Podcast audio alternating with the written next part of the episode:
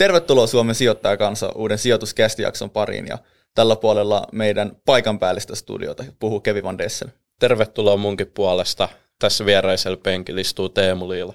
Kyllä, ja meillä on täällä vieraana mies, joka ei paljon esittelyjä tarvitse, eli tervetuloa sijoituskästiin Mikael Jungner.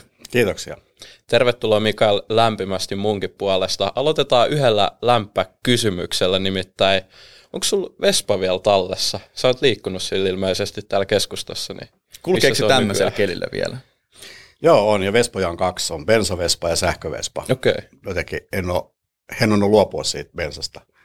Ei, tällä kelillä ei. Et 350 okay. päivää se toimii, mutta silloin kun on märkää ja loskaa, niin kun mulla on kesärenkaat, niin mm.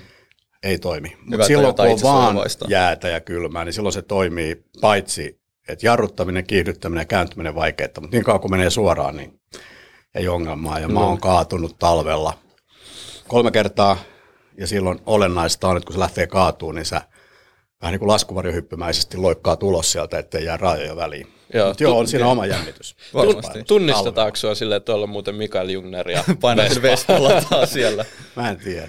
Okay. Kuitenkin on kypärä ja varsinkin niin. talvella ei kukaan näe mitään, kun kaikki on uudussa. Kyllä, kyllä. Me tota, itse asiassa nautettiin Sarasvuon kanssa samassa studiossa ja sen jälkeen mentiin ulos kuva TikTokki. Niin se olisi ollut kova kuva, kova kuva sun kanssa, semmoinen niin Vespa kaatumis TikTokki. Mä rikkaan, se olisi saanut paljon näyttökertoja. Mutta tänään me puhutaan, miten yritysten johtajan pitäisi toimia ja sulla on tästä yrityskulttuurin rakentamisesta ja johtamista paljon, paljon kokemusta, mutta aloitetaan sillä, että no sä nyt selkeästi ymmärrät taloudesta ja sä oot ollut korkeapalkkaisessa duunissa, mutta sä kuulut kuitenkin aiemmin sdp mm. Niin mikä tässä vasemmistolaisessa ideologiassa sua oikein viehätti? No, niin kuin monella, niin se alkoi yliopistossa. Opiskeli oikeustiedettä ja kaikki on ollut aika helppoa, että oikeikseen ekalla ja taisi olla silloin reservin luutnantti ja komppanian päällikkö ja mitä ikinä.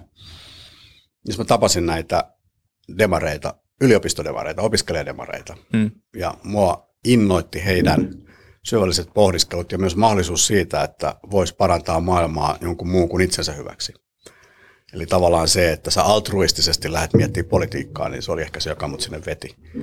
Ja sitten myöhemmin huomasin, että okei, nämä Helsingin yliopiston demariopiskelijat oli ihan niin kuin oma rotunsa ja sitten ehkä se muu jengi ei ollut ihan niin valistunutta, mutta se on sitten eri tarina. Okei, okay. ja minkä takia sä sitten lähdit sieltä SDPstä?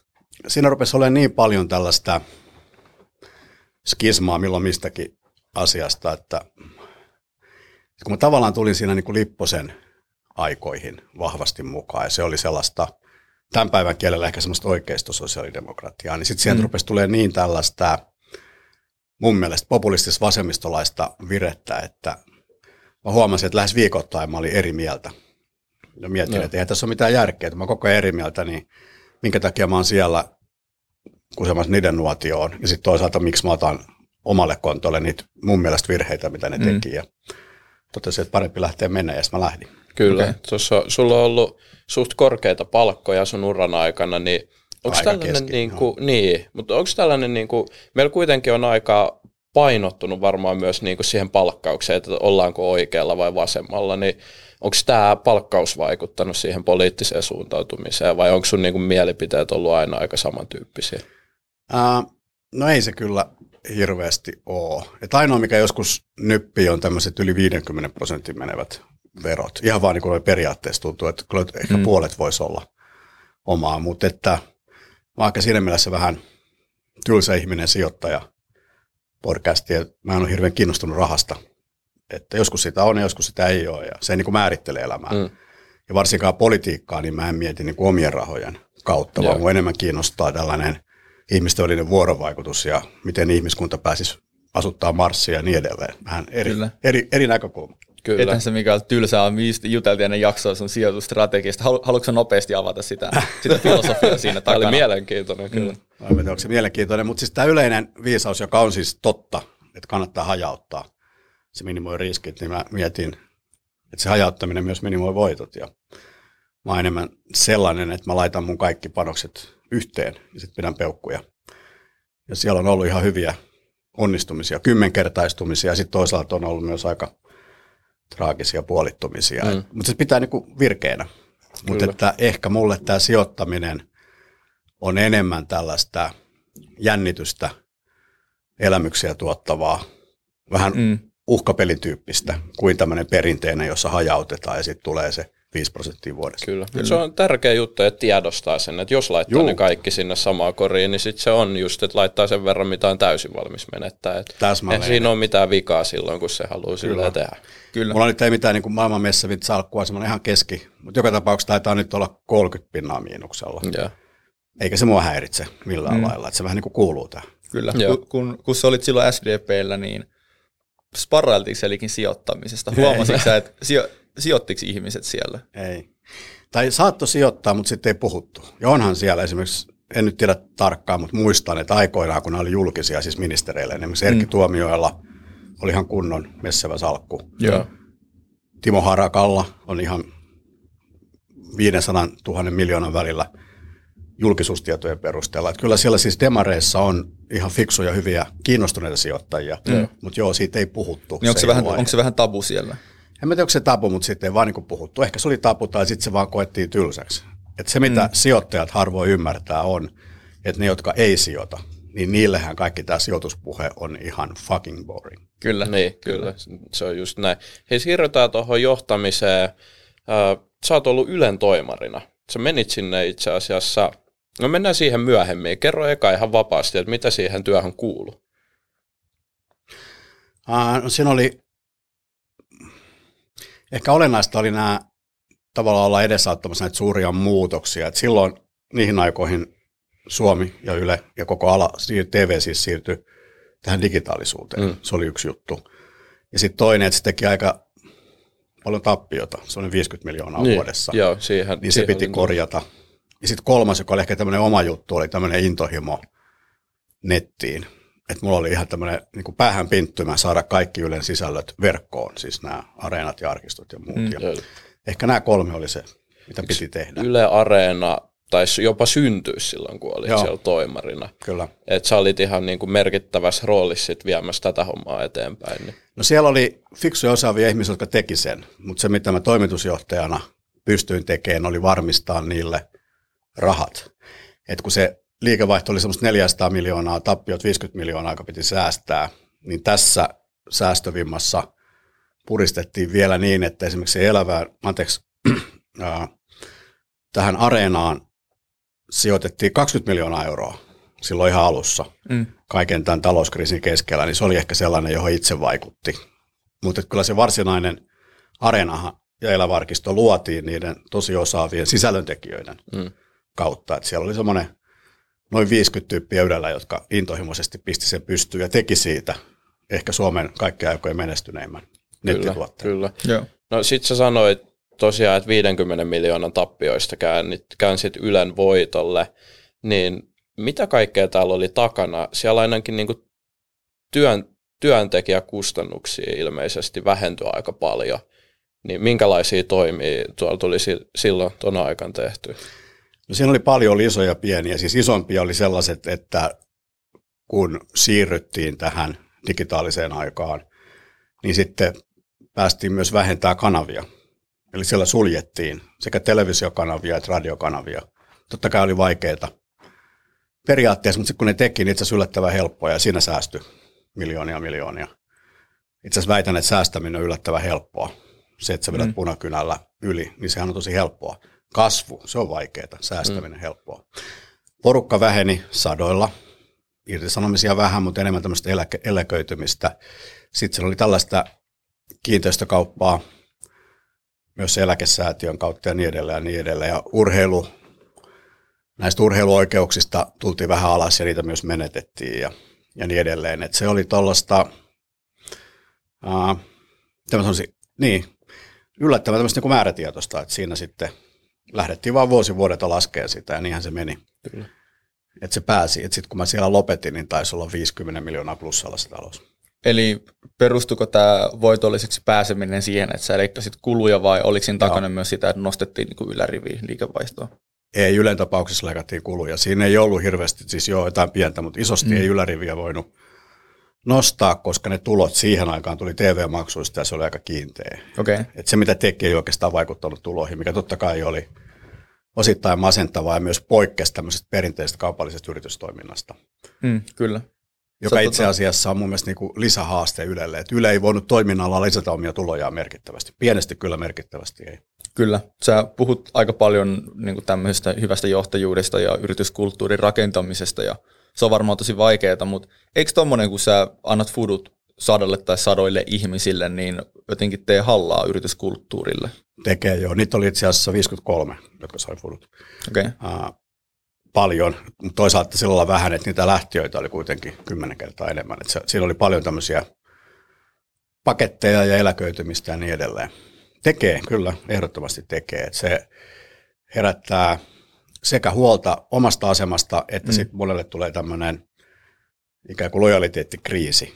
Että kun joku toinen saa potkut ja itse säilyttää työpaikan, niin totta kai ketä tahansa Kyllä. sellainen vähän ahdistaa. Mm. Kyllä, kun sä olit Microsoftilta tätä ennen ja ymmärtääkseni sä olit niin Microsoftil, sit sä hyppäsit Ylen pestein. Joo.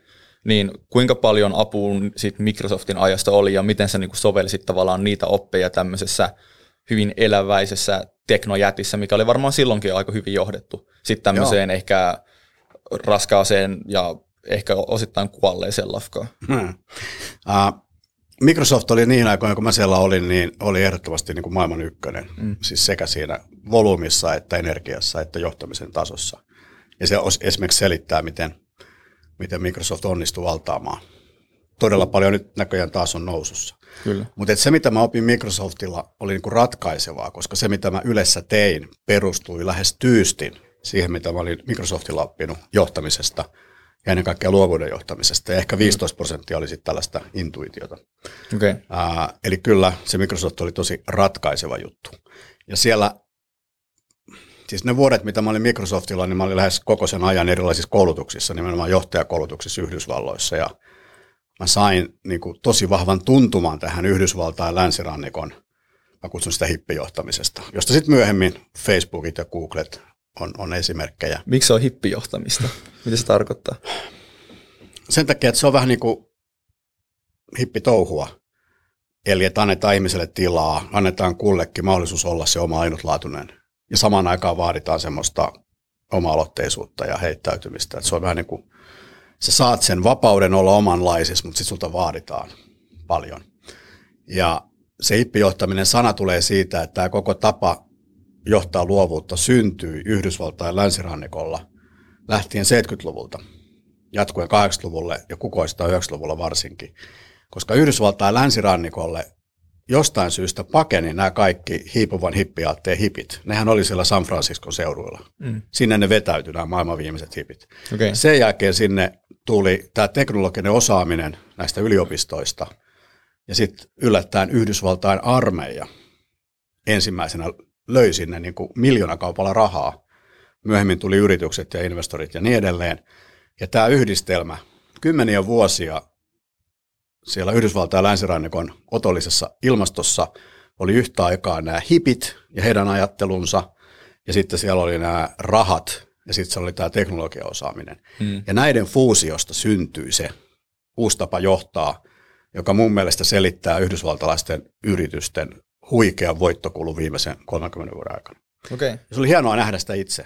Sitten kun sen toi oman sovelluksensa Yleen, niin Yle ei todellakaan ollut mikään kuollut. Päinvastoin mm-hmm. tosi intohimoinen firma.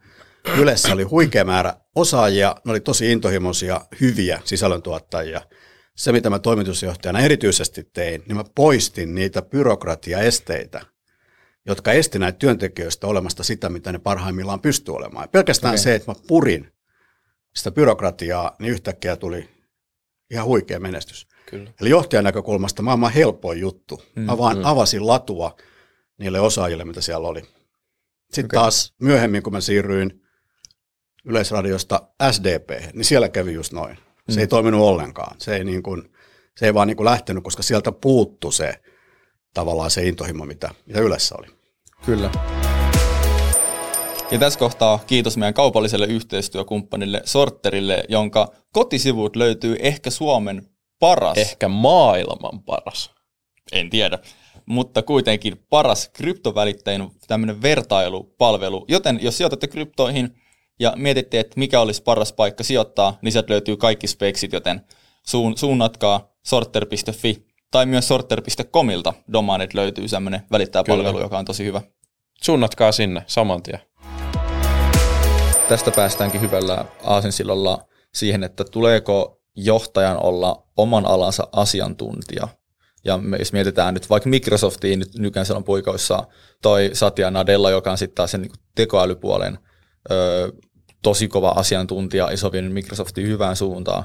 Tai Elon Musk on oman alansa asiantuntija. Mutta sitten on paljon esimerkkejä, että hyviä johtajia, ketkä ei ole, vaikka puhuttiin tota Teemun kanssa, vaikka Steve Jobs saattaa olla yksi hyvä esimerkki.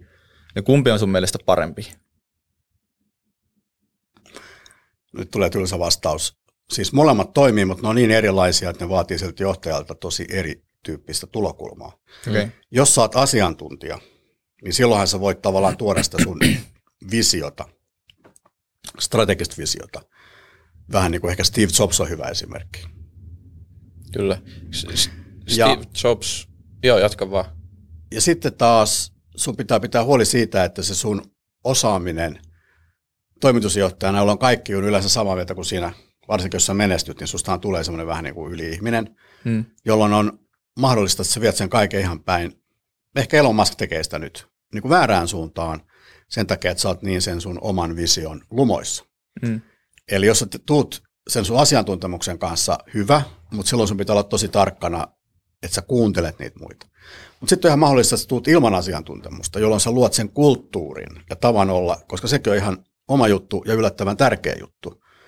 Ja mun mielestä nämä molemmat polut on ihan yhtä tehokkaita, yhtä mahdollisia, mutta ne on vaan ihan hemmetin erilaisia. Että mm. vaikka kysyä, että kumpi on niin kiinnostavampi urheilulaji, joku skimpailu vai koripallo? Mm. Koripallo on aika helppo kysymys itse asiassa. No erilaisia.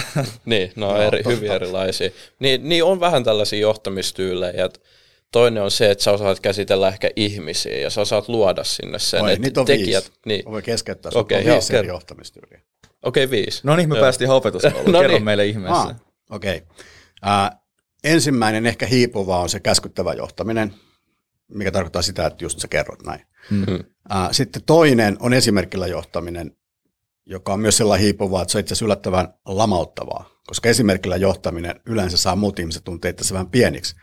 Kun tuossa on mun pomo, jolla on hienompi asunto, hienompi auto ja se on vielä parempi kuin minä, niin se on mm. aika...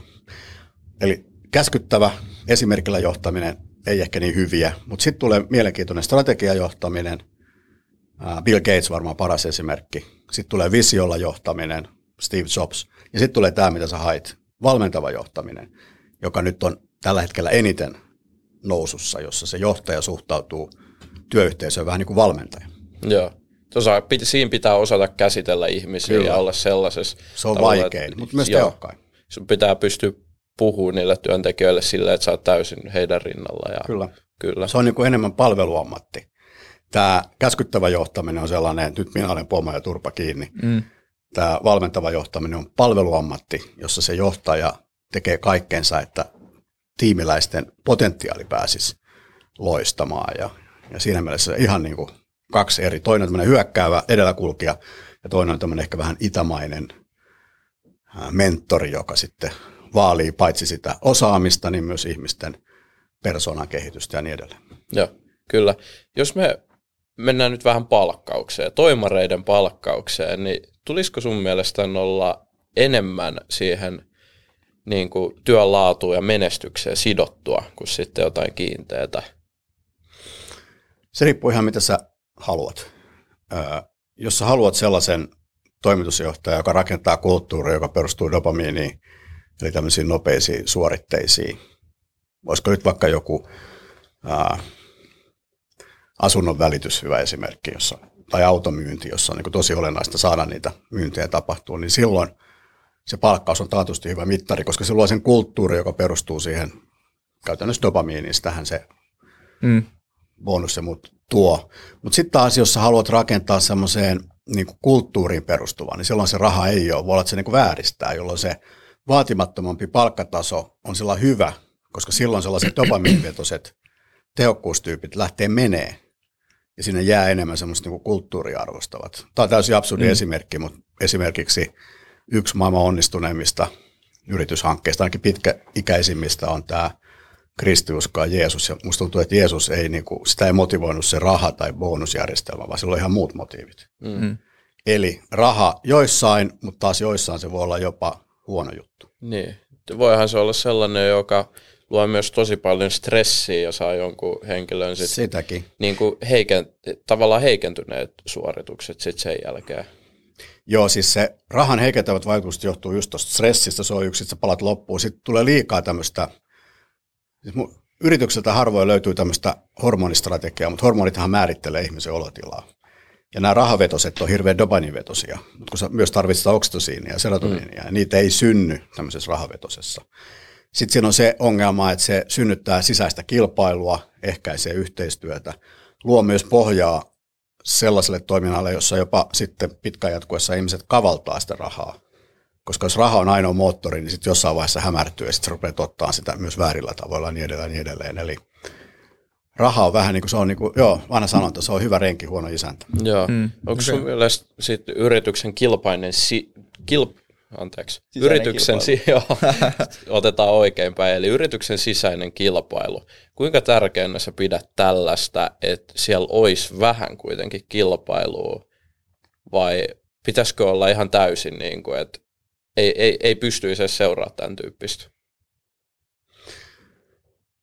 Mä itse uskon, että parhaat yritykset on sellaiset, jossa sisällä ei kilpailla, vaan tehdään yhteistyötä. Että se tavallaan muodostaa tämmöisen yhteis, yhteishengen ja tämmöisen vuorovaikutuksen. Voisi sanoa, että siitä tulee ikään kuin tämmöinen omanlaisensa eliö, jossa kuka tahansa kuulee mitä tahansa, niin kaikki tietää saman tien.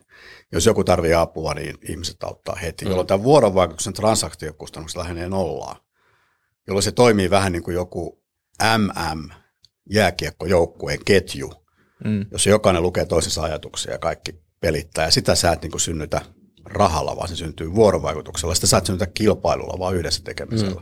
Mm. Okay. Mutta sitten jos sä tämmöistä lähdet rakentamaan, niin se on sillä vaikeaa, että tällaisen vuorovaikutukseen perustuvan työyhteisön työntekijöiden pitää olla intohimoisia, omaloitteisia. Mm. Nämä on molemmat aika harvinaisia ja hyviä työssä, jolloin voisi kuvitella, että jos ei löydy sitä intohimoa samalla lailla, niin ainakin lyhyellä aikavälillä sellainen kilpailuhenki ja raha saattaa tuottaa kohtuullisen hyviä tuloksia. Joo. Kyllä. Mä muistan itse asiassa yhden esimerkin, josta sä puhuit yhdessä toisessa podcastissa, jonka nimeä valitettavasti just nyt muista. Mutta siinä oli siis kaksi, taisi olla jotain johtajia sun firmassa kuitenkin. Olit se toimarina tässä kyseisessä firmaskaan sitä. Ja tuli kysyä sulta. Niillä oli joku tällainen debatti, että kumpi no, on oikeassa. Ylellä, joo. Joo. Ja sitten tämä oli tämä kolikoheitojuttu. Jep. Sä osaat paremmin kertoa tämän itse, niin Joo, siis Ylellä oli tämmöinen kaksi eri johtajaa, kaksi eri näkemystä ja se oli ehkä aika iso, monen miljoonan juttu, tehdäänkö A vai B. Ja sitten tuli mun luo ja sanoi, että ne ei löydä sopua ja mun pitää nyt ratkaista. Sitten mä otin kolikon ja kysyin Klaava. Sanoin ihmisessä, että et sä nyt noista voi päättää. Sanoin, tietenkin voin, te olette molemmat vakuuttavia, mä en tiedä tästä, niin antaa kolikon päättää. Tai sitten te voitte miettiä, tehdäänkö näin, että nyt te menette miettimään, palatte huomenna uudestaan, jos ette löydä sopua, niin sitten mä kolikkoa. Hmm. Ja ne ei ikinä palannut, koska ne löysi sen sovun. Koska ne huomasivat, että meidän toimitusjohtaja on vähän seko. niin mieluummin sovitaan no, sille, keskenään. Ei, mene, ei mennä tolle ajalle puhumaan enää, niin. vaan päätetään tämä kahdestaan. Mun mielestä oli niin kuin yksi esimerkki, hauska esimerkki, intuitiivinen esimerkki ja tosi tarina, jossa niin kuin se idea oli luoda tämmöinen insentiivi näille tosi päteville johtajille – löytää se ratkaisu keskenään, mm. koska ne oli sen aiheen parhaat asiantuntijat ja ne löysi sen. Toinen muuten tällainen vähän vastaava oli aikoinaan yhdessä työpaikassa johtajana.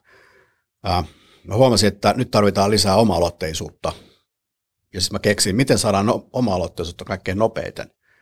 Mä en mennyt sinne toimistolle. Okay. Mä jäin veke. Mä oli vähän ihmeessä, se soitteli ja kyseli, mutta kun meni, ei nyt pitkään ollut, muutama viikon, mutta että mitä enemmän aikaa meni, niin ne soitot väheni. Okay. Ja sitten ne rupesi itse päättämään, kun mä en ollut paikalla. Ja se oli jännä juttu, että siitä vuosi eteenpäin, niin jos mä olisin mennyt sinne sanoa, että hei nyt mä tuun päättää tehdä juttua, ne olisi suuttunut mulle, koska mä olin tottunut siihen oma-aloitteisuuteen. Sitten oli tullut ikään kuin kulttuuriosa. Okay. Kaikki tämä lähti liikkeelle vain sen takia, että mä en mennyt paikalle. Ja aika harvasta johtajaoppaasta luet, että johtaja hyvä tapa johtaa on, älä mene paikalle, vaan ajatellaan, että mun pitää mennä paikalle ja ratkoa kaikki ongelmat. Toi oli tosi, toi oli tosi nerokas tapa, mutta mistä tällöin, siis mistä sulle maksettiin silloin? Sähän teit niinku ihan nerokasta työtä, mutta tavallaan jos miettii, että olit sä himassa, teit sä niinku etänä kaikki duunit silloin vai mitä sun työkuvaa Otitko sä vaan kaksi, viik- kaksi viikkoa palkallista lomaa siinä? Niin Ei, mä olin jo siis tapasin asiakkaita ja kyllähän mä siis kävin siellä päivittäin. Joo. Ei me kokonaan ollut poissa, mutta mä en ollut siellä niin säännöllisesti. Itse asiassa siitä jäi vähän semmoinen niin tyyli, koska mä oon huomannut, että, että varsinkin jos on tunnettu julkisuudesta ja sillä vähän niin kuin, miten mä sanoisin, monipiippuinen hahmo, niin tota, sulla on vähän niin kuin niinku vääristävä. että kun mä menen johonkin huoneeseen, varsinkin jos siellä on sellaisia tyyppejä, jotka on ollut vähän aikaa jossain yhteisössä, niin se mun läsnäolo vääristää sitä. Mm. Että jotkut introvertit tyypit saattaa olla hiljaa. Mutta sen sijaan, jos mä en ole paikalla, ja ne kokee, että siellä on symmetria, vallan symmetria, osaamisen symmetria, karisman symmetria, se vuorovaikutus on paljon aidompaa. Ja silloin myös nämä introvertit tyypit tuo niitä hyviä ideoita esiin ja niin edelleen. Tämä menee vähän oudolle polulle, mutta mä väitän, että paitsi että johtajan pitäisi työntää se oma eko syvälle sinne takapuoleen, niin myös ymmärtää, että se, että johtaja menee pois tieltä ja antaa tiimin tehdä asioita, on joskus parempi kuin se, että johtaja on se, joka siellä johtaa. Okei, okay. Tämä oli mun mielestä huono, että se selitit tuonne auki, koska nyt mä en voi olla työnantajalle silleen, että mä oon nyt kaksi viikkoa pois, että Mikael Jungner sanoi, että se on hyvä idea, niin hmm. nyt tämä veitä mun mahdollisuuden sitten, sitten tehdä tämä kahden viikon palkallinen loma pois. ja tässä kohtaa kiitos meidän kaupalliselle yhteistyökumppanille LUT-yliopistolle. Ö, Teemu, miten sun kouluvuosi on nyt startannut Lutissa? O- oikein loistavasti. Mulla on itse asiassa kolme kurssia tällä hetkellä menossa. Kaikki liittyy mun rahoituksen pääaineeseen ja mikä parasta, päästään syömään kouluruokaa pitkästä aikaa. Paras kouluruoka Suomen yliopistoista ja vielä edullista, niin mikäpä siinä? Toma allekirjoita. Itellä alkoi tämmöinen ehkä kandin paras ja itse asiassa mun viimeinen kurssi kuin yrityspeli, missä me luodaan oikea tai ei oikein, mutta siis luodaan niin kuin yritys, sille speksit ja se viedään tämmöiseen simulaatioon muita yrityks, yrityksiä vastaan ja katsotaan, miten se pärjää. Et ootan sitä kyllä tosi innolla. Tuosta Ylestä tuli, tuli mieleen, kun se on nyt ollut Yleisradion toimarina ja sitten sä olit niin kuin, niihin aikoihin sä olit SDPssä, mutta nykyään, tai sä vaihdoit sitten niin Liike Nyttiin. Ja niillähän on tämmöinen markkinaliberalismin ideologia, eli kunnioitetaan asiat vapaille markkinoille – niin kuin yksityisille markkinoille, niin ne hoitaa asiat paremmin tavallaan niin kuin aito lisäarvo palkitaan ja niin päin pois. Niin voiko nyt sanoa Ylen, vanhana Ylen toimitusjohtajana, että Yle pitäisi lopettaa, koska se vie tämmöisenä julkisena toimijana tilaa niiltä yksityisiltä vapaan markkinan toimijoilta, joku vapaa markkina kuitenkin voisi tarjota meille nämä mediapalvelut ihan toimivasti, niin tarviiko se Yle? Tässä on ehkä enemmän kysymys tästä suomalaisen kulttuurin elinvoimasta, että se kieli, mitä ihmiset puhuu keskenään ja työpaikalla ja mitä ne näkee taidetta ja televisiota, radiota, niin sillä on hirveän paljon merkitystä sen kielen kehitykselle. Että jos tämä sisältö olisi enemmän englantilaista, joka nyt on se dominoiva, niin se niin kuin hiivuttaisi tätä suomen kieltä. Ja samalla hiivuttaa sitä suomalaista kulttuuria. Ja tästä näkökulmasta mun mielestä Yleisradio on niin kuin panostus, jossa nyt lyödään se noin 500 miljoonaa euroa vuodessa sille, että valtionomistava yhtiö tuottaa suomeksi ja ruotsiksi ja saameksi suomalaisille sisältöä, joka vahvistaa tätä suomalaista kulttuuria, tuo draamaa ja uutisia ja mitä ikinä. Ja jos sitten tämä, jonka rinnalla on tämä kaupallinen tekeminen, mm. joka ehkä on, jos otetaan tämä sähköinen media, niin olisiko semmoinen 700 miljoonaa ehkä se koko bisnes niin jos tämä Yle 500 miljoonaa tiputettaisiin pois, mm. ja sitten Yle lähtisi yhtiönä kilpailemaan kaupallisten kanssa, niin silloin tämmöinen 1,2 miljardin euron suomalaista kulttuuria edistävä sisältöbisnes muuttuisi 700 miljoonan sisältöbisnekseksi, jossa Yle tulisi kilpailemaan kaupallisten kanssa, joka laittaisi niitä ahdinkoon, johtaisi aika massiiviseen työttömyyteen niin voisi sanoa, että 30 vuoden päästä olisi tosi tuhoisaa tälle suomalaiselle kulttuurille. Okay. Tämä on mun tulokulma tähän. Okei, okay, eli sä et usko, että yksityinen tai tämä niinku markkinamekanismi voisi korjaa sen, että se menisi oikeaan suuntaan, koska tämähän on kuitenkin se markkinaliberalismin idea, että markkinat tekee sen asian silleen, miten se pitää tehdä. Markkinat tekee asiat tehokkaasti ja ne muokkaa yhteiskunnan tehokkaasti ja valitettavasti Suomi kulttuurina kielenä ei ole osa tätä tehokkuutta. Ja sen näkee, jos katsoo vähän tau- tarkemmin sen kaupallisen puolen sisällön tuotantoa, niin se on niin kuin voittopuolisesti, lähes tyystin, siis tämä ulkomainen englanninkielistä. Mutta jos se on silleen, niin Ja siellä, pitäisikö se olla sitten silleen? ja siellä nämä toimijat, esimerkiksi nämä netissä toimivat, ne on lähes kaikki amerikkalaisia. Mä en sano, että onko se oikein vai väärin, mä vaan sanon, että jos on kiinnostunut suomalaisuudesta kulttuurina, niin silloin on ihan hyvä sijoitus laittaa Yleen X 100 miljoonaa, joka pitää sitä pystyssä.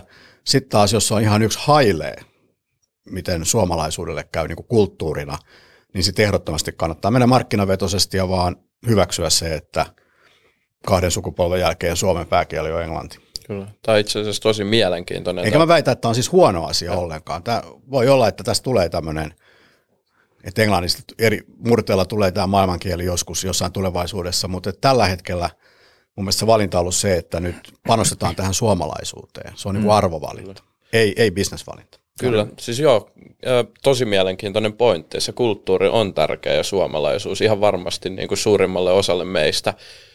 Tästä tuli mieleen, että sä oot joskus tainnut sanoa, että suomalain, suomen kieli on taakka meille mm. suomalaisille, niin pitääkö tämä mm. vielä paikkansa? Ja eikö tämä olisi sitten taas asia edistämään sitä, että me voitaisiin siirtyä siihen englannin kieleen? Jep, jep. Tämä on sun markkinanäkemys, joka on ehdottomasti fiksu. Niin jos se meneekin niin, kuin niin päin, että ei, ei luota siihen, että markkinat hoitaa, vaan että ihmiset hoitaa, niin silloin tämän Ylen toiminnan, sitä voisi suunnata siihen, että Yle ostaisi niitä sisältöjä kaupallisilta toimijoilta, eli riippumattomilta tuotantoyhtiöiltä. Mm. Esimerkiksi teiltä, tältä teidän firmalta se voisi ostaa podcastia, jolloin Yle olisi se, joka ylläpitäisi suomalaista kulttuuria, mutta sitten se raha tulisi teille, ja te voisitte kehittää teidän tekemistä sitä kautta. Että tämä, on, niin, tämä voi olla, tämän voisi tehdä myös niin kuin sekä markkinalähtöisesti että kulttuurilähtöisesti. Okay. Mitä tulee tähän suomen kieleen, niin se mä tarkoitin just tätä, että suomen kieli on siinä määrin omanlaisensa ja harvinainen, että suomen kielelle ei tule näitä erilaisia sovelluksia samassa tahdissa kuin englannin kielelle, joka nyt näkyy, että ihmisten kotoa ei löydy vieläkään laajasti käytettynä näitä erilaisia ekko muita palveluja. Tekstiohjaus suomen kielellä ei juurikaan toimi. Jos sä menet käymään Englannissa tai Yhdysvalloissa, niin siellähän tämä kieliohjaus on vetänyt niin kuin katosta läpi. Tai jos mä vaikka luen kirjaa, mitä nykyään teen enemmän kuin aikaisemmin, koska mä oon taas innostunut niistä, mm. siis englanninkielisiä yleensä luen, niin sä niin kuin täppää sitä sanaa, niin sieltä löytyy kyllä se käännöslista, mutta siellä ei ole suomea mukana. Okay. Siellä on vain 15 kieltä ja suomi ei pääse tähän joukkoon. Mm. Eli esimerkkejä on hirveästi, että nyt siis se, että mä sanon, että suomen kieli on handicap, mä en tarkoita, että suomen kieli on ongelma, vaan mä tarkoitin sitä, että suomen kieli aiheuttaa ongelmia, joihin pitää vastata. Joko niin, että tuodaan Ylen kaltainen toimija, tai niin, että valtio rahoittaa tätä kieliohjausohjelmointia, tai jotenkin muuten, mutta tavallaan niin kuin nostetaan näillä tukitoimilla tämä suomenkielisen englannin rinnalle. Se oli se mun okay. perimmäinen ajatus. Okei, okay. jos pohditaan vielä tuota Yleä, niin eikö se ole vielä jotain muita tapoja? Miksei valtio vaikka ö, säädä verotusta tai jotain kannustimia siihen suuntaan, että se tekisi suomenkielisen median tuottamisesta kannattavampaa näille yksityisille yhtiöille ja ikään kuin vaikka, no en mä tiedä, sulla on varmaan ideoita, että miten tämä voisi onnistua, mutta voisiko tämmöinen olla hyvä idea? Kyllä, Vielä itse asiassa tehdäänkin, mutta niitä lukuja, siis Yle tähän vaaditaan, että se ostaa tietyn määrän näiltä kaupallisilta. Okay. Mutta sitä voi hyvin niin kuin ostaa, mm. koska mun mielestä nyt nähdään, että okei, Yle haastaa kaupalliset. Mä itse näen, että Yle voisi olla niin kuin kaupallisten paras kumppani. Ja onhan siellä. Esimerkiksi Yle ja MTV tekee tosi paljon yhteistyötä, johtuen varmaan siitä, että MTV edelleen päätoimittaja Ylen toimari, mm. mikä on hyvä asia. No, Sanomien kanssa niillä on vähän enemmän nokkapokkaa, mutta että periaatteessa Yle voisi ja Ylen pitäisi olla näiden kaupallisten, vaikka nyt teidän kaltaisten firmojen tällainen mm. sparraaja, rahoittaja, ostaja, asiakas. No, me voidaan olla tässä ensimmäinen koekaniini, jos joku Yleltä kuuntelee, niin tiedätte, mistä meidät löytää. Joo, mä voin suositella. Teillä on, siis teitä on täällä harva, mutta selkeästi ammattitaitoinen porukka. Teillä on ihan hyvä tapa tehdä. Musta tuntuu, että teidän tuntikustannukset on ehkä kolmasosa siitä, mitä tämä olisi Ylellä. Villi arvaus. Siis Varmasti. Olla, olla, joo, toivon ja uskallan kuvitella, että ollaan senaristi niin tehokkaampi tämmöinen mm. pikkuorganisaatio joo. kuin mitä, mitä Yle on. Mutta Mut sitten taas Ylellä on tosi isot kanavat ja jakelut, että tämä teidän sisältö Ylellä, se pääsisi kukkimaan paremmin ja ehkä Yle voisi vähän rahoittaa niin, että se voisi olla niin kuin win-win. Mm. Teette tätä vielä tehokkaammin paremmilla laitteilla, ei näissäkään mitään vikaa ole, ja sitten Yle saisi sisältöä, ja Ylen kanavat jakaisi sen suomalaisuudella, ja suomen kieli olisi pelastettu. Niin, mutta tämä kuitenkin, niin, me puhutaan suomen kieltä täällä, mm. ja tämä kannustaa sijoittaa, seurata taloutta, jep. politiikkaa tässä niin kuin Yle, missä on meidän tsekki? Sieltä vaan tulemaan. Nyt se kuulostaa vielä enemmän demarilta kuin minä. Sun pitää mennä ja myydä tämä idea sinne, että se niin. ei vaan tuu se tsekki sieltä. Joo, kyllä, kyllä. kyllä. Uh, sitten mennään vielä toimariominaisuuksiin, niin jos sä sijoitat nyt yhtiöön, mm. sulla on kaikki munat samassa korissa ja sä haluat, että se toimari on se kaikista pätevin, niin mitä ominaisuuksia sä hakisit siltä? Tässä oli kun kerroit, että oli nämä viisi johtamistyyliä, niin on tosi monta tapaa olla hyvä toimitusjohtaja. Ja, ja vielä niin, että jossain yhtiössä joku, joka on hyvä, ei välttämättä ole seuraavassa. Mutta että mä oon pyrkinyt aina tapaamaan tai tutustumaan tai kuulemaan tai vähintään lukemaan näistä toimareista ja niiden ajatuksista. Että kyllä silloin on mulle tosi iso merkitys. Ja. Onneksi suurimman osan toimareista mä oon joskus tavannut ja jutellut.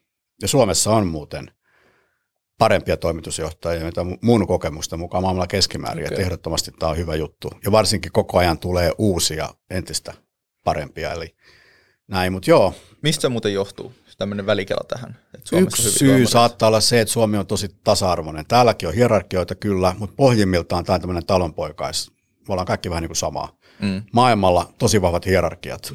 Esimerkiksi Yhdysvalloissa siellä se toimitusjohtaja astuu huoneeseen, niin kantapäät napsahtaa siellä tuhlataan hirveästi aikaa tämmöiseen korporaatio bullshit valtapeliä juttu, missä on mitään järkeä. Suomessa ei. Tämä on niin mutkatonta, helppoa. Jos sulla on hyvä idea, soitat. Mä väittäisin, että kenelle tahansa suomalaisen pörssiyhtiön toimitusjohtajalle, niin todennäköisesti puolella sä pääset läpi ja niistä ehkä puolella sä pääset esittämään sun idean kerran.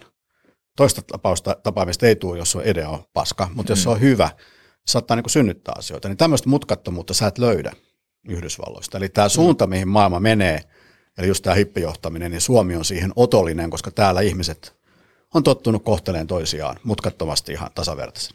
Joo. Joo. Mutta sitten ne konkreettiset ominaisuudet sieltä mm. yhdeltä toimarilta, jos kuvitellaan, että sä oot se sijoittaja nyt. Erilaisia. Siis oot sä niinku valmentava johtava, visiojohtaja niin. vai strategiajohtaja, niin se on hirveän iso ero. Okay. Kaikki voi menestyä. Käskyttäviä johtajia en hirveästi seuraisi esimerkillä johtavat ei ole kiinnostavia, mutta nimenomaan Kyllä. visiojohtajat, strategiajohtajat ja sitten valmentajajohtajat. Joo. Nämä on Joo. ne, jotka mua kiinnostavat. No niin, eli se on niin kuin iso kuva aina Jep. ja tilannekohtaisuus, Joo. kyllä. No mitäs sitten, pystyykö sanoa, että kuka on maailman paras tällä hetkellä vai hmm. tämäkin, nyt jos rivien välistä tulkitsee, niin se on aika vaikea kysymys ja niitä on varmaan useita. Mahdoton, joo. joo. Siis Mutta on pakko miljardia vastaa. ihmisiä, miljoonia firmoja.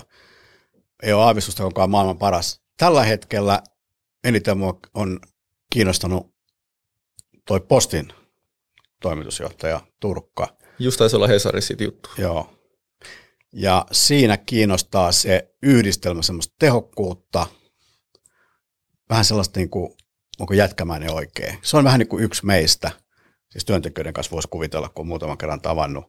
Ja sitten kuitenkin tosi semmoinen jalat maassa, pistää puhelimen kiinni kuudelta illalla ja niin edelleen mun on tosi kiehtova yhdistelmä. Eli jos niin kuin mun tapaamista, tietämistä toimitusjohtajasta joku pitäisi nostaa esimerkiksi tällä hetkellä, niin se mm. on Turkka. Joo, okei. Okay. no Sitten noiden käskytyksiä ja muiden isompien kokonaisuuksien lisäksi, niin onko jotain tiettyjä spesifejä varoitusmerkkejä, missä olet vaikka joskus aikaisemmin pystynyt tunnistamaan tällaisen niin kuin huonon johtajan, joka voi ajaa vaikka firmansa sitten niin kuin turmioonsa? tässä ajassa toimii tosi huonosti tämä tämmöinen niin tavallaan ekojohtaminen. Eli, eli kaikki sen tyyppinen tekeminen tai työkulttuuri, joka kuvaa sitä, että se toimitusjohtaja erityisesti hakee hyväksyntää, niin on mielestäni varoitusmerkki. Jos joku toimitusjohtaja esimerkiksi pyrkii vuorineuvokseksi, niin mun mielestä se on tosi huutomerkki siitä, että nyt kaikki ei ole ihan kohdallaan. Mm. Se on esimerkki. Tai jos joku toimittaja, anteeksi, joku toimitusjohtaja, kun tapaa sitä organisaatiota, niin se ensimmäinen ajatus tunne on, että nämä, nämä pelkää sitä. Tai jos porukka nauraa liikaa sen vitseille, tai jos se toimitusjohtaja keskustelussa käyttää kovin usein sanaa minä, niin kaikki nämä on niin varoitusmerkkejä siitä, että sitä toimitusjohtajaa ohjaa halu tulla hyväksytyksi. Tässä ajassa se on äärimmäisen tuhoisa yhdistelmä, olla valtaa ja haluta tulla hyväksytyksi. Koska se tarkoittaa sitä, että silloin se tekee asioita vaan saadakseen hyväksyntää. Hmm. Kun toimitusjohtajan pitäisi astua sen tilanteen ulkopuolelle ja tehdä tiimin kannalta hyviä ratkaisuja toisaalta, ja sitten toisaalta valmentajana ja strategia visionäärijohtajana luoda tilanne, joka innottaa niitä työntekijöitä tekemään hienoja juttuja, ja niitä työntekijöitä ottaa sitä kunniaa, niitä työntekijöitä loistaa. Kyllä. Eli kiteytettynä kaikki sellaiset minä-minä johtajat mun mielestä on, niitä kannattaa välttää, koska ne ei sovi tähän aikaan. Ne ehkä sopi 80-luvulle, mutta tähän aikaan ne ei enää sovi. Ja tähän väliin kaupallinen tiedote Trade Republicilta. Ja tässä syyt, minkä takia Trade Republic on maailman paras osakevälittäjä, rahastovälittäjä. Kova väite, mutta saatan ehkä jopa allekirjoittaa, koska siellä on ilmaiset kuukausisäästösuunnitelmat, mikä on ihan huikea juttu. Siellä on varmaan eniten etf koko Suomesta. Sä voit sijoittaa osakkeiden osiin, joka tekee hajauttamisesta ihan sika helppoa. Ja sille rahalle, minkä se lepuutat sun tilillä, niin saat kahden prosentin koron, joka on mun mielestä ihan ennen kuulumatonta. Toi on, hävytön, toi on hävytön juttu, koska kaikilla on varmasti sitä pientä puskuria siellä. Kyllä. No, tosi harvat vetää 100 prosenttia osakkeissa. Niin. Jep, silloin on kiva saada tuottoa. Mm. Eli kiitos Trade Republicille vielä tämän jakson mahdollistamisesta. Okei, nyt heitetään mikä oli joku bussin alle, eli sano vaikka Suomesta. Voidaan käyttää nyt meidän pörssinoterattuja firmoja, niin todella huono toimari silleen, että sä et sijoittaisi siihen yhtiöön, koska se toimari on niin huono. Tylsä vastaus, mutta mun mielestä siellä ei ole yhtään, jonka mä tietäisin. Niin kuin mä sanoin, okay. Suomessa tämä johtaminen on tosi paljon eteenpäin. Mm.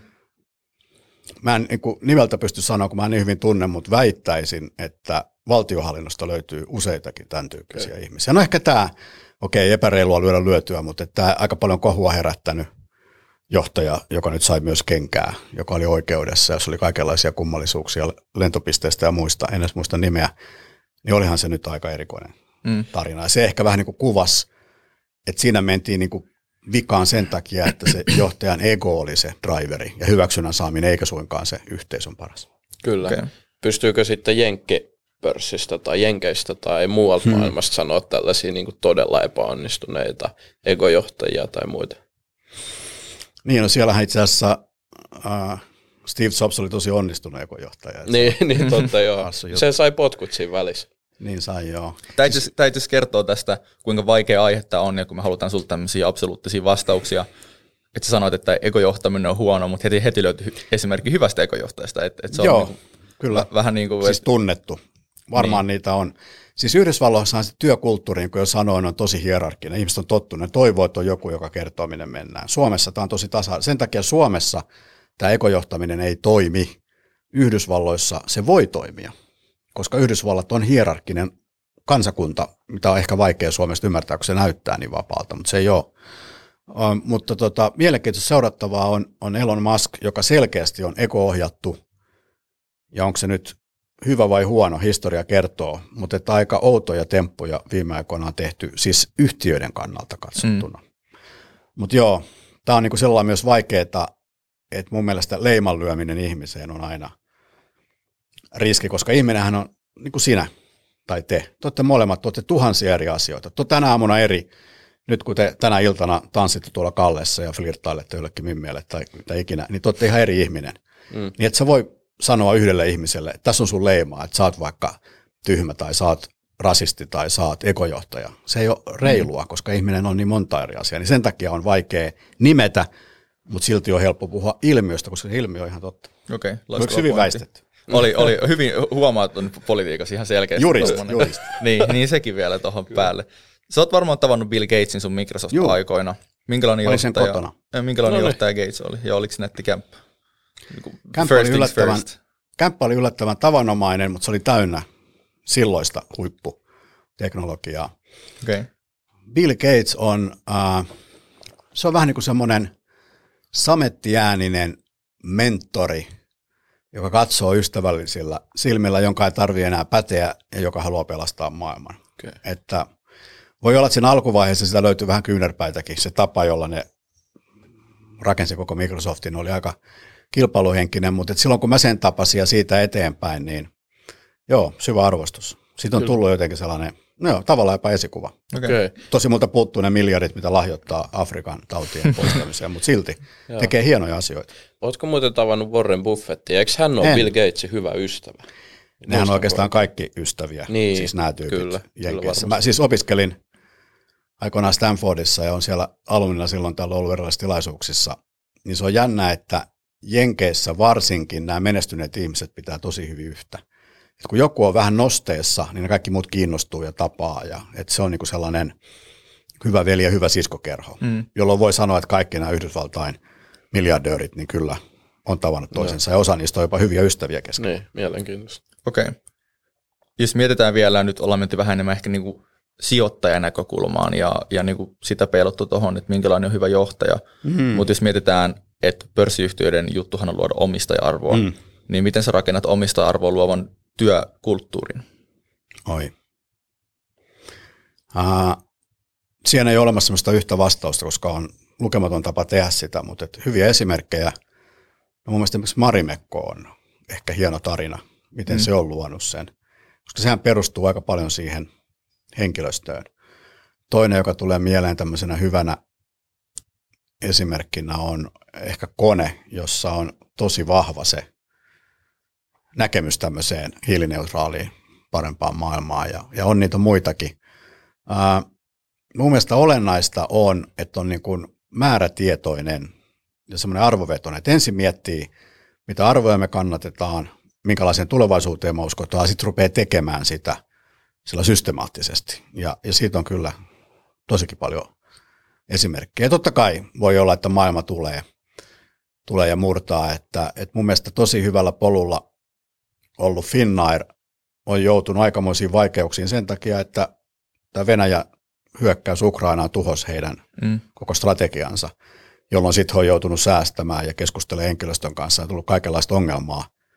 Vaikka se perusidea oli mun mielestä tosi timanttinen silloin kaksi vuotta sitten, ennen kuin tuli korona ja, ja tämä Venäjän hyökkäys. Okei. Okay. Sijoittamisessa on tosi tärkeää ainakin Teemun ja mun strategiassa löytää niitä kilpailuetuja ja mm. yrityskulttuurihan voi olla tämmöinen kilpailuetu, mutta onko se kestävä kilpailuetu ja kuin helposti se voi tuhoutua? Todella hyvä pointti, koska se voi tuhoutua helposti. Siis se on jännä, että tämmöinen hyvä työkulttuuri ja hyvä henki, mun on vähän niin kuin kuningas Arturin pyöreän pöydän ritarit. Mä oon muutaman kerran elämässäni päässyt tällaiseen ja ollut tällaisessa. Ja siinä on ominaista se, että se ikään kuin se kultainen hetki kestää aikansa ja sitten se hajoaa. Ne lähtee kuka minnekin. Kaikissa näissä menestyneissä yrityksissä on ollut se kultainen hetki, joka on tullut sitä työkulttuurista, mutta sitten aika on sen ohi, ihmiset on lähtenyt, motiivit on muuttunut ja sitten se on tavallaan hiipunut, että pitäisi löytää se uusi ja se onkin mm. tosi vaikeaa löytää uudestaan se. Varmaan Nokia on paras esimerkki, että se oli ihan huikea se, mitä sillä 90-luvulla tehtiin. Ja sitten se vaan hajos. Ne, kuka lähti minnekin ja toinen tonne ja yhtäkkiä se ikään kuin se paletti hajos. Ja sitten tuli taas tämä uusi Siilasmaan dokumentoima. Ja nyt vaikea sanoa, missä he nyt menee, mutta että on tosi vaikea pitää sitä. Ja sen takia sijoittajan näkökulmasta se on iso riski. Kyllä se vetää, mutta sitten on tosi vaikea luottaa, että kestääkö se. Mm. Mutta jos miettii, että joo, on ammattisijoittajia, on tietokoneita, analyytikkoja, niin there's no way in hell, että yksittäinen sijoittaja, te tai minä, kykenisi ikään kuin pesemään nämä siinä heidän analyysikyvyssään, jolloin ainoa mikä jää on se intuitio siitä, missä maailma on viiden vuoden päästä ja mitä maailma tarvii ja kuka siihen voi vastata. Ja se intuitio on se, mihin nämä analytikot ja tietotekoälyt ei voi nojautua, koska ne on aina fact-based. Mm. Ja näin tällä intuitiolla itse asiassa yksittäinen sijoittaja voi lyödä indeksit, mun näkemyksen mukaan. Joo. Okay. Sä varmaan paremmin muistat kuin minä, mutta on tällainen sanonta, että niin kuin yrityskulttuuri on sitä, mitä muut mm. tekevät, kun kukaan ei ole katsomassa. Tavallaan, että silloin kun johtokaan ei ole paikalla, niin mitä siellä niin kuin mm. työntekijöiden keskuudessa tapahtuu. Niin kuinka tällaista pystyy nyt seuraamaan ja niin kuin tehostaa siellä työpaikalla, että tällainen oikeasti toteutuu, tällainen itseohjautuvuus ja se kulttuuri säilyy siellä, vaikka tavallaan se niin kuin, lainausmerkeissä pomo ei ole niin kuin paikalla. Toi on todella vaativa, siis todella, todella vaativa rasti luoda toi. Ää, siis toihan vaatii sitä, että ensinnäkin sulla on päteviä ihmisiä, ja sitten ne pätevät ihmiset on oma-aloitteisia ja yhteistyökykyisiä ja haluisia. Ja, ja sen paletin rakentaminen on aika lailla vaativaa. Mutta sitten taas mä voin sanoa näin ulkopuolisena, että teillä on tällainen. Okei. Okay. Että se, miten te kommunikoitte keskenään ja teette tätä juttua ja kaikki se niin kuin henki, että teillä on se. Te olette niin kuin löytänyt sen. Joo, teitä on. Mm. Montako teitä on? Neljä. Neljä. Se on aika helppoa pienessä porukassa. Niin, kyllä. Mutta mä uskon, että kukaan teistä ei niin kuin koe olevansa nyt se johtaja ja kukaan ei niin kuin haasta toisia. Paljon kyllä kysytään, paljon autetaan, kaikki tekee vähän kaikkea. Tuli viestejä mutkattomasti, tuuks tänne, ei sen enempää. Ja sitten kun mä tulin tuolla lumisateessa, niin sä olit siellä vastassa. Niin tämä on niin kuin tosi tehokas tapa, millä te teette tätä. Joo. Ja tämä on tavallaan se ideaali. Kysymys on vaan, että miten te pystytte pitämään tämän, jos teitä on 50. Kyllä. Kyllä. Kyllä. Mukava kuulla oikeasti. Kiva kun sanot. Ja meillähän on silleen, että vaikka meillä nyt osakeyhtiössä nimellisesti olisikin joku rooli, mitkä on vähän niin kuin pakosta sinne laitettu, niin meillä ei itse asiassa ole oikeastaan niin kuin toimaria tai PJtä, että me tavallaan halutaan mm. heittää ne meidän keskusteluista täysin pois. Meillä on ihan sopimus, että näitä ei niin kuin käytetä mm. hyväksi tai muuta, vaan, vaan ne oikeasti on niin kuin vain nim- nimellisiä, koska niitä ei tarvii. Mm. Ja tämmöisenä- silloin se on turha tällainen ego-titteli Täsmälleen. meidän mielestä. Just näin. Ja sitten tällaisena organisaatioharrastajana mielenkiintoista ruveta miettimään, että mikä tämän teidän kuvio rikkoo. Kun teillä on nyt mm. tämä kuningas Arturin pyöreä pöytä, mutta mikä se rikkoo? Että onko se niin, että sä lähet Bonnierille ja vai onko se niin, että teidän pitää palkata lisää, teette huonoja valintoja vai mm. Mutta että tämä, missä nyt olette, niin se on mun aika tavoitetila. Jos vielä kertaa, niin se edellyttää sitä, että ihmiset on omaloitteisia, niillä on se osaaminen, ne toimii keskenään hyvin yhteen. Ja se lojaalisuus ei ole niinkään siihen brändiin, vaan toisinne. Se on tosi tärkeää, että se, se brändilojaalisuus ei ole olennaista, vaan se lojaalisuus, jonka työntekijä on niin kollegansa kanssa. Mm-hmm. Miten te ja te tunnette niin kuin lojaalisuutta toisille ja haluatte auttaa, se on se, joka pitää sen kasassa. Ja valitettavasti suuri osa ihmisistä, no joo, merkittävä osa ihmisistä ei ole oma-aloitteisia, merkittävä osa ihmisistä ei ole kovin lojaaleja. Jopa kolmanneksella ihmisestä on paljon ahdistuksen aiheita, kun ne aamulla herää, katsoo ikkunasta, niin eka ajatus on se, että ei tän näin pitänyt mennä. Niin tavallaan tämmöisten ihmisten saaminen osaksi tätä teidän nyt löytämää työyhteisökulttuuria on tosi vaikeaa. Ja sen takia tämä on niin vaikeaa. Että jos kaikki olisi mm. niin kuin te, niin Suomihan olisi pelastunut ja valtion velka olisi olematon. No. Kun näin ei ole, niin kysymys on siitä, että miten sä saat semmoisen ihmisen, joka tekee omasta mielestään jotain tylsää duunia, jota ei kuunnella, joka kokee itse riittämättömäksi, joka ei ole löytänyt puolisoa eikä perhettä eikä koiraa, jolle ei ole varaa autoa, niin miten sä saat sen innostumaan? Niin se onkin jo mutkikkaampi juttu. Mutta onnistuuko se? Onko kaikki niin kuin lainausmerkeissä pelastettavissa? On. Mä itse näen sen, tämä kuulostaa vähän oudolta, mä näen sen niin, että no, mä lainaan tätä Esa Saarista, että Suomessa on satoja tuhansia intohimoisia omaloitteisia työntekijöitä. Ainoa ongelma on työlainsäädäntö, koska nämä on lähes kaikki alle 16-vuotiaita. Eli ihminen syntyjään on optimistinen, innostuva, muista semmoinen niin seikkailija. Ja yksitellen eri vaiheessa alkaa ne kynttilät siellä silmissä sammua. Joillakin siinä teini-iässä ja sitten 20 30 Mitä enemmän tulee vuosia, niin sitä useammalla ne kynttilät sammuu. Mm. Mutta ne kynttilät voi myös sytyttää. Jos sulle tulee inspiroiva, tai sä ihastut johonkin hommaan, tai sä koet onnistumisia, tai sä opit jotain, tai mitä ikinä löydät merkityksellisiä työihmissuhteita, niin se palaa se kynttilä takaisin sinne silmiin. Se voi olla vuoden juttu, se voi olla viiden vuoden juttu, mutta se on mahdollista. Mm. Okei. Okay. Tota, jakso alkaa olla pikkuhiljaa loppusuoralla ja oli mukava lopettaa tämmöisen niin sijoituskästi kehuränttiin tämä, mutta meillä on vielä vika kysymys, sitä ei ollut meidän rakenteessa. Tämä on täysin epärelevantti koko tästä jakson aiheesta, niin kuin tämä on, koska tämä on klassikko kysymys. Eli mikä on, mikä on sun mielipide kryptovaluutoista? Unohda. Unohda kokonaan. Kaikki. Siis unohda kryptovaluutat, älä unohda kysymystä, mutta joo, okay. unohda. Se ei, se on tota, se on tavallaan niin kuin ihmisten välisen vuorovaikutuksen lainalaisuuksiin perustuvan virhekäsityksen synnyttämä meemi. Okei, Mikä se on virhekäsitys on? Se virhekäsitys on se, että ihmiset äh, vois luoda luotettavuutta ohi nykyisten instituutioiden. It's not going to happen. Okei. Okay.